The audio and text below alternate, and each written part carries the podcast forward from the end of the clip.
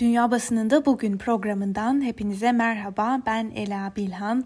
Bugün 2 Nisan Cuma ve haftanın son gününde de dünya basınında öne çıkan haber, yorum ve manşetleri aktarmak üzere yeniden sizlerleyiz. Bugün de bültenimize Amerikan basınından New York Times'ın gündemindeki bir habere göz atarak başlayalım.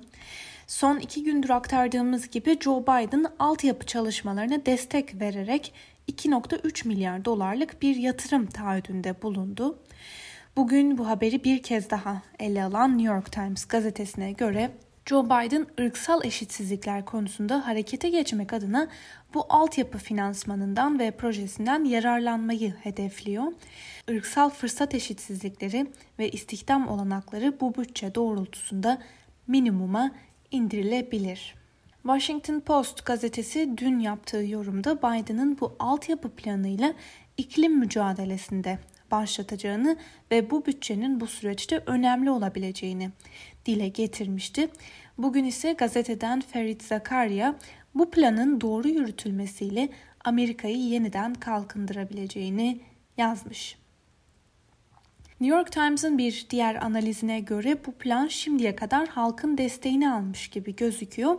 Öte yandan Cumhuriyetçiler Biden'ın yolunu mecliste tıkamaya çalışırken Biden sokağa inerek mücadelesini doğrudan sokakta yürütecek ve doğrudan halka yönelecek. Dolayısıyla Cumhuriyetçilere karşı önemli bir adım atacağı da söylenebilir. Ülkenin bir diğer önemli gündemi ise dün dördüncü gününde de devam eden Floyd davası.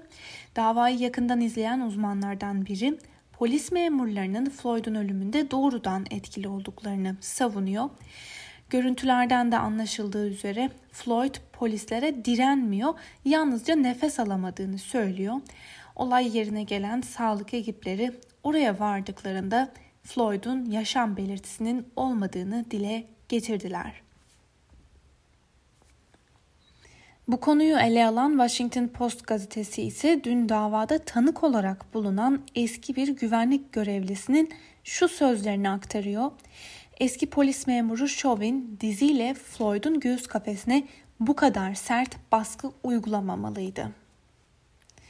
Washington Post'un gündemdeki bir diğer habere göre de pandeminin son bir yıldaki etkilerine dair birçok rapor yayınlanmaya başladı. Raporların gösterdiği kadın mücadelesinin onlarca yıl geriye gittiği, birçok kazanımın kaybedildiği ve varılan noktaya yeniden ulaşmak için yıllar sürecek bir mücadelenin gerekeceği. Voice of America'nın aktardığı bir haberle devam edelim. Başkan Joe Biden 20 Ocak'ta göreve gelmesinin ardından dün ilk kabine toplantısını yaptı. Biden ilk olarak kabinenin çeşitliğine dikkat çekerken kabinenin Amerika'yı yansıttığını söyledi. Biden tüm kabine üyelerinden bakanlıklarına bağlı kurumların harcamalarını özellikle yakından bakmalarını ve Ocak ayında belirlenen Amerikan malı satın al taahhüdüne uyulduğundan ve Amerikan malı satın alındığından emin olmalarını istedi. Başkan bir sonraki kabine toplantısında kendilerinden rapor vermelerini isteyeceğini de ekledi. Bir diğer haberle devam edelim. ABD'de geçtiğimiz hafta işsizlik maaşı başvuruları beklenmedik biçimde arttı. Buna karşılık aşı olanların sayısının giderek artması ve kapsamlı ekonomik teşvik paketinin geçmesinin etkisiyle ekonomide görülen hareketlenme ve iş gücü piyasasındaki toparlanmada hız kazanıyor. Ancak Çalışma Bakanlığı'nın açıkladığı haftalık verilere göre ülkede ilk kez işsizlik maaşı talebinde bulunanların sayısı 27 Mart'ta biten haftada 719 bine çıktı. Bu rakam önceki hafta 658 bine kadar inmişti. Ancak Voice of America'ya göre başvurularının artmasının nedenlerinden biri de sahtecilik.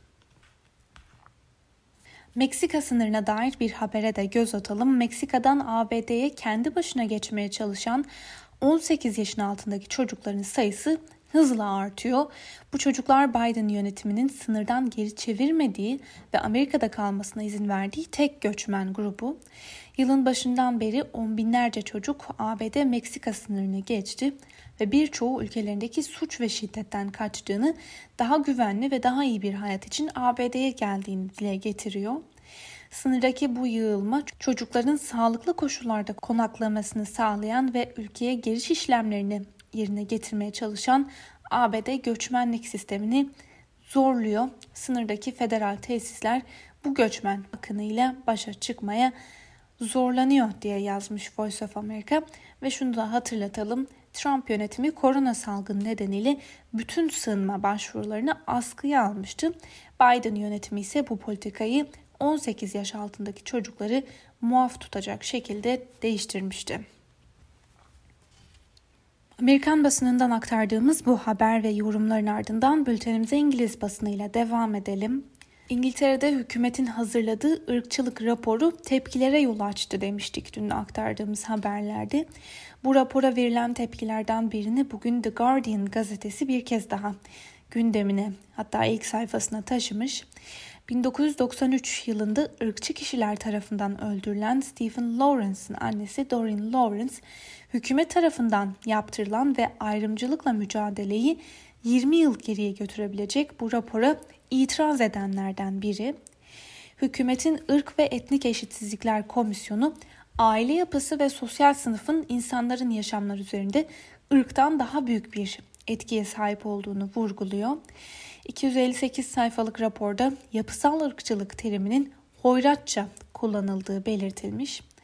Oğlu Stephen'ı 1993 yılında kaybeden Lawrence, oğlum ırkçılık nedenleriyle öldürüldü ve biz bunu unutmayacağız diyerek rapora tepki gösterdi. The Eye gazetesinin manşetine taşıdığı habere de göz atalım. Eski Başbakan David Cameron'ın bakanlarından ve yetkililerinden en az 66'sının istifa ettikten sonra 2 yıl içinde özel sektörde hükümetteki rolleriyle bağlantılı olan bir iş buldukları ortaya çıktı. The Ay gazetesi bu konuda soruşturmaların yürütüldüğünü ve ülkede daha önce de gündeme gelen özel sektör ve kamu arasındaki işbirliğinin yeniden ortaya çıkabileceğine işaret ediyor. Öte yandan Avrupa'da aşılama operasyonunu en hızlı şekilde yürüten İngiltere son 24 saatte 51 yeni vefat bildirdi.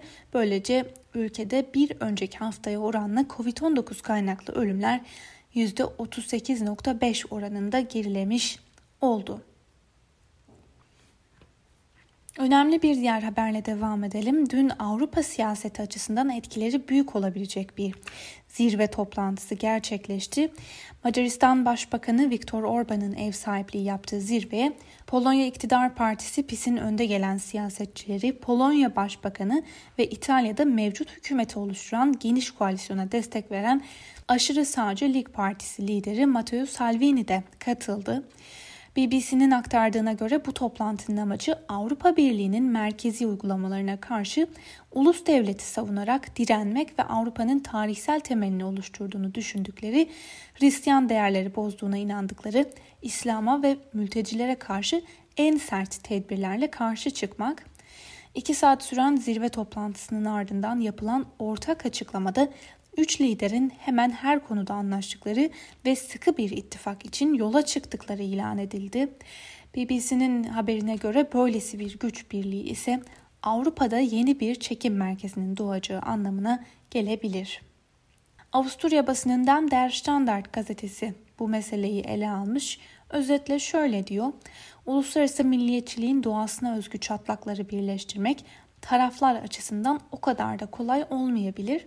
Öte yandan Avrupa'nın aşırı sağcı partilerine yakın durduğu bilinen Moskova ile nasıl bir ilişki kurulacağı konusunda fikir ayrılıkları var.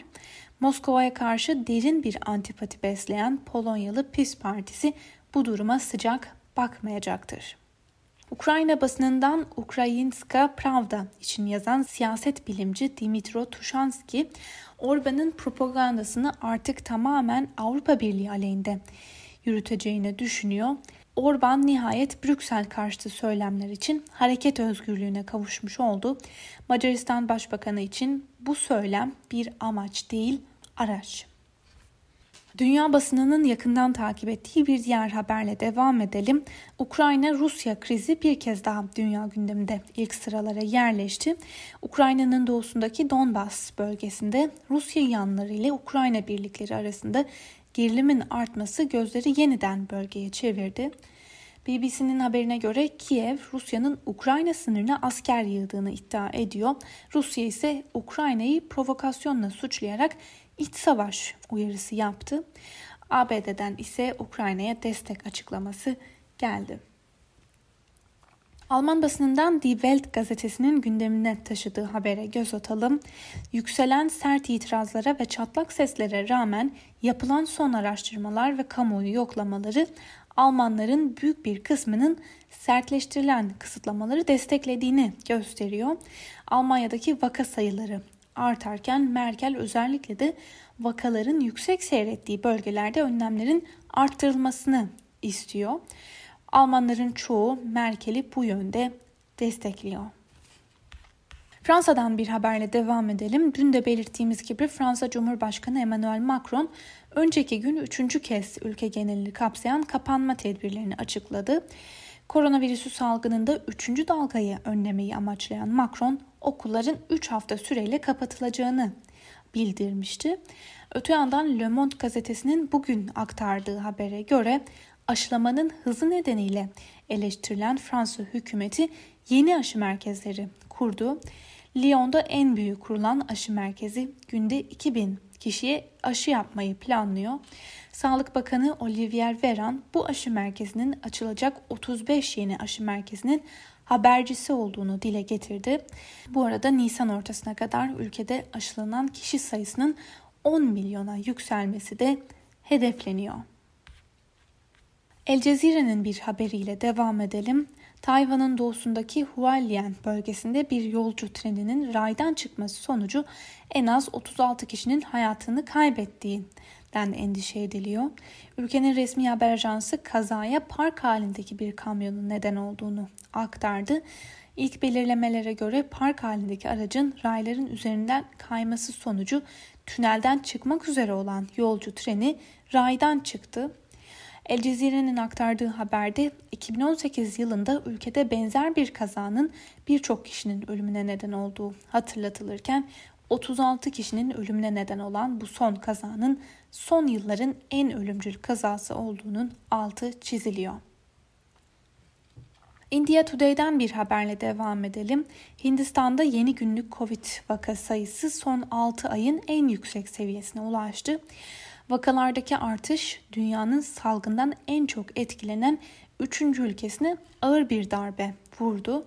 Son 24 saatte 81.466 yeni vaka tespit edildi. Böylece 2 Ekim'den bu yana bildirilen en yüksek sayıya ulaşıldı. Mısır basınından El Ahram'ın aktardığı bir habere de kısaca göz atalım. Yarın Kahire'de bazı büyük caddelerin trafiğe kapatılacağı belirtiliyor. Buna göre tam 22 firavunun mumyası 3 Nisan Cumartesi günü Kahire sokaklarından bir kortej eşliğinde Ulusal Mısır Medeniyeti Müzesi'ne nakledilecek.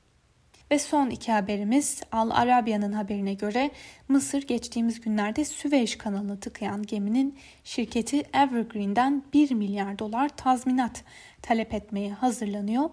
Öte yandan Mısır Evergiven gemisini soruşturma tamamlanana kadar alıkoyacak.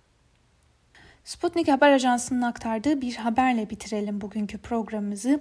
Ekonomik krizle boğuşan Lübnan'da intihar vakalarında ciddi bir artış yaşanıyor. Siyasi ve ekonomik krizlerin yaşandığı Lübnan'da intiharlar hakkında yapılan son araştırmada her iki buçuk günde bir kişinin hayatına son verdiği belirlendi. Sevgili Özgürüz Radyo dinleyicileri, Sputnik Haber Ajansı'ndan aktardığımız bu son haberle birlikte bugünkü programımızın da sonuna geldik. Haftaya pazartesi günü aynı saatte tekrar görüşmek dileğiyle sizlere şimdiden iyi hafta sonları dileyelim. Hoşçakalın.